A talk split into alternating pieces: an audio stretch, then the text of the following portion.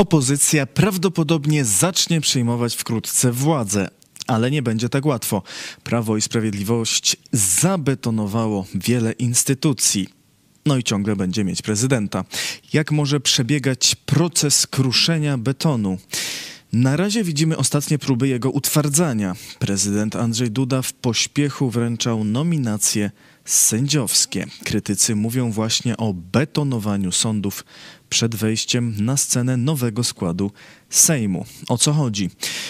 We wtorek, w czasie gdy Państwowa Komisja Wyborcza ogłaszała wyniki wyborów do parlamentu, prezydent Andrzej Duda wręczał sędziowskie nominacje, aż 70 dwie. Wszyscy spośród 72 nominowanych sędziów i asesorów to osoby rekomendowane przez Krajową Radę Sądownictwa, funkcjonującą w składzie wybranym pod rządami PiS czyli w składzie którego legalność jest kwestionowana nie tylko przez opozycję, ale też przez Sąd Najwyższy, Naczelny Sąd Administracyjny i europejskie trybunały. Jak przekazała Gazeta Wyborcza, jej informator donosił o pospiesznym przygotowaniu nowych powołań sędziowskich, co świadczy o tym, że prezydentowi zależało, by nominacje wręczyć jeszcze przed rozpoczęciem nowej kadencji Sejmu, w którym PiS straci większość. Szczególną uwagę przykuwa fakt, że wśród awansowanych sędziów znalazł się Michał Lasota, nominat ministra Zbigniewa Ziobry, znany z tropienia sędziów niewygodnych dla rządu PiS. To jeden z uczestników grupy Kasta Antykasta na WhatsAppie, która skupiała osoby zamieszane w tak zwaną aferę hejterską, czyli w działania przeciwko sędziom, którzy nie zgadzali się na zmiany wprowadzane przez PiS. Michał Lasota jako zastępca rzecznika dyscyplinarnego sędziów sądów powszechnych nazywany jest także przez innych sędziów egzekutorem ministra Ziobry. Prezydent Duda powołał, teraz na sędzie, powołał go teraz na sędziego sądu apelacyjnego w Warszawie. Będzie tam pracował nie tylko z dwoma innymi egzekutorami Ziobry, ale też z sędziami, którzy mieli przez niego kłopoty w pracy z powodu zaangażowania w spór o polskie sądownictwo. Również inna nominacja budzi zastrzeżenia. Chodzi o Katarzynę Nawacką, żonę sędziego Macieja Nawackiego, członka KRS. W sądzie, do którego została powołana, nie tak dawno nastąpiło przymusowe przeniesienie do innego wydziału sędziego Rafała Jerki. Jerka trafił do Wydziału Rodzinnego, chociaż całe życie zawodowe poświęcił prawu pracy. Prawdopodobnie było to związane z tym, że domagał się wykonania orzeczeń Trybunału Sprawiedliwości Unii Europejskiej w sprawie Izby Dyscyplinarnej, która została uznana za niezgodną z unijnym prawem. O przeniesieniu sędziego Jerki zdecydował wspomniany już Michał Lasota, awansowany wczoraj prez przez prezydenta. Czy zrobił w ten sposób miejsce dla koleżanki? Niedługo okaże się, do jakiego wydziału trafi sędzia Nawacka. Sądy to jeden problem, kolejny to prokuratury. Tuż przed wyborami we wrześniu weszła w życie ustawa, która pozwoli Prawu i Sprawiedliwości kontrolować prokuraturę co najmniej do czasu zmiany prezydenta. Ustawa ta wiele kompetencji prokuratora generalnego dała prokuratorowi krajowemu. Chodzi o kwestie budżetu, kadr i kierunków śledztw. Teraz prokurator krajowy ma decydować o sprawach osobowych prokuratorów i asesorów, o delegowaniu prokuratorów, o powoływaniu rzeczników dyscyplinarnych. Prokurator krajowy może teraz powoływać i odwoływać szefów prokuratur rejonowych, okręgowych, regionalnych, a także dyrektorów w prokuraturze krajowej. Także wnioski dotyczące inwigilacji wymagają teraz zgody prokuratora krajowego. A sztuczka jest taka, że prokuratora krajowego odwołać jest dużo trudniej niż generalnego, bo potrzebna jest zgoda prezydenta.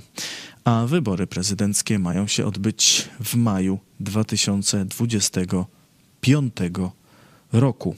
Zatem opozycja nawet po utworzeniu rządu będzie mieć tu spory problem. Co prawda prokurator generalny ciągle jest przełożonym prokuratora krajowego i za jego pośrednictwem może wydawać polecenia prokuraturom, ale prokurator krajowy może te polecenia kontestować. Generalnie jest duże pole do konfliktu, a usuwanie tak zwanych ludzi ziobry nie będzie łatwe, przynajmniej przez najbliższe dwa lata. Niełatwe wydaje się także oczyszczenie rządowej telewizji polskiej. Zarząd TVP powołuje Rada Mediów Narodowych, której kadencja upływa dopiero w 2028 roku. A w Radzie większość mają teraz oczywiście osoby sprzyjające PiS. Co z tym zrobić? Z przecieków medialnych wiemy, że jedną z rozważanych opcji jest postawienie TVP w stan likwidacji i wprowadzenie zarządu komisarycznego. To teoretycznie mógłby zrobić minister, ale istnieje jeden problem. W ustawie zapisano, że telewizję publiczną tworzy spółka Telewizja Polska Spółka Akcyjna. Zatem jej likwidacja może być sprzeczna z prawem. A żeby zmienić ustawę, trzeba podpisu prezydenta, bo partie, które prawdopodobnie utworzą wkrótce koalicję, nie będą mieć większości pozwalającej na odrzucenie weta prezydenta. Jest jednak inna opcja.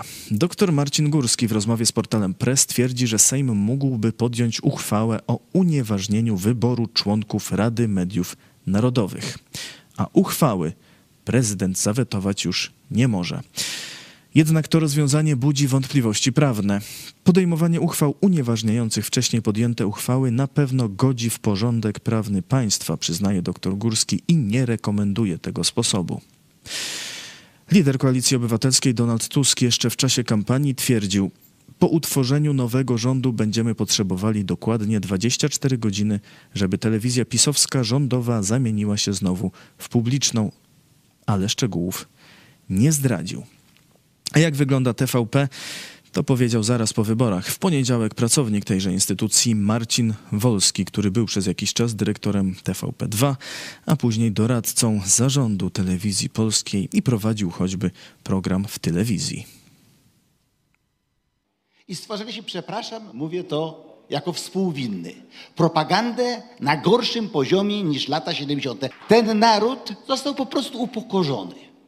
Po prostu propaganda, która się lała właśnie przez ostatnie miesiące. Przecież ja mogę powiedzieć, że ja byłem zawieszony, ponieważ ja nie pasowałem do, w którymś momencie, e, pół roku temu, nie będę rzucał nazwisk, ponieważ nie pasowałem do tej linii twardego ataku. E, była propaganda adresowana do tego betonowego elektoratu. Zwyciężyła logika walki, zwyciężyła logika stalinowska, kto nie, e, kto nie jest z nami, jest przeciw nam.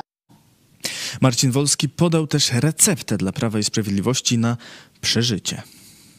Na dziś dzień, przepraszam, kolokwializm, ale niech idzie weter. Może nie liczmy. Smokajmy w pupcie trzecią drogę.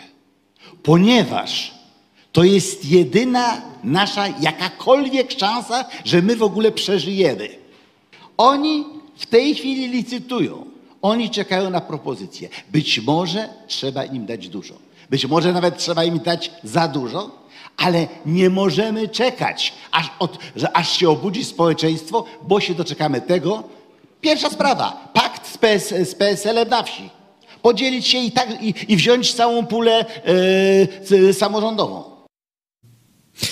Czy to realny plan? Patrząc na dotychczasową postawę trzeciej drogi, chyba nie bardzo. W każdym razie przedstawiciele PSL sugestie o rozmowach z PiSem wręcz wyśmiewają.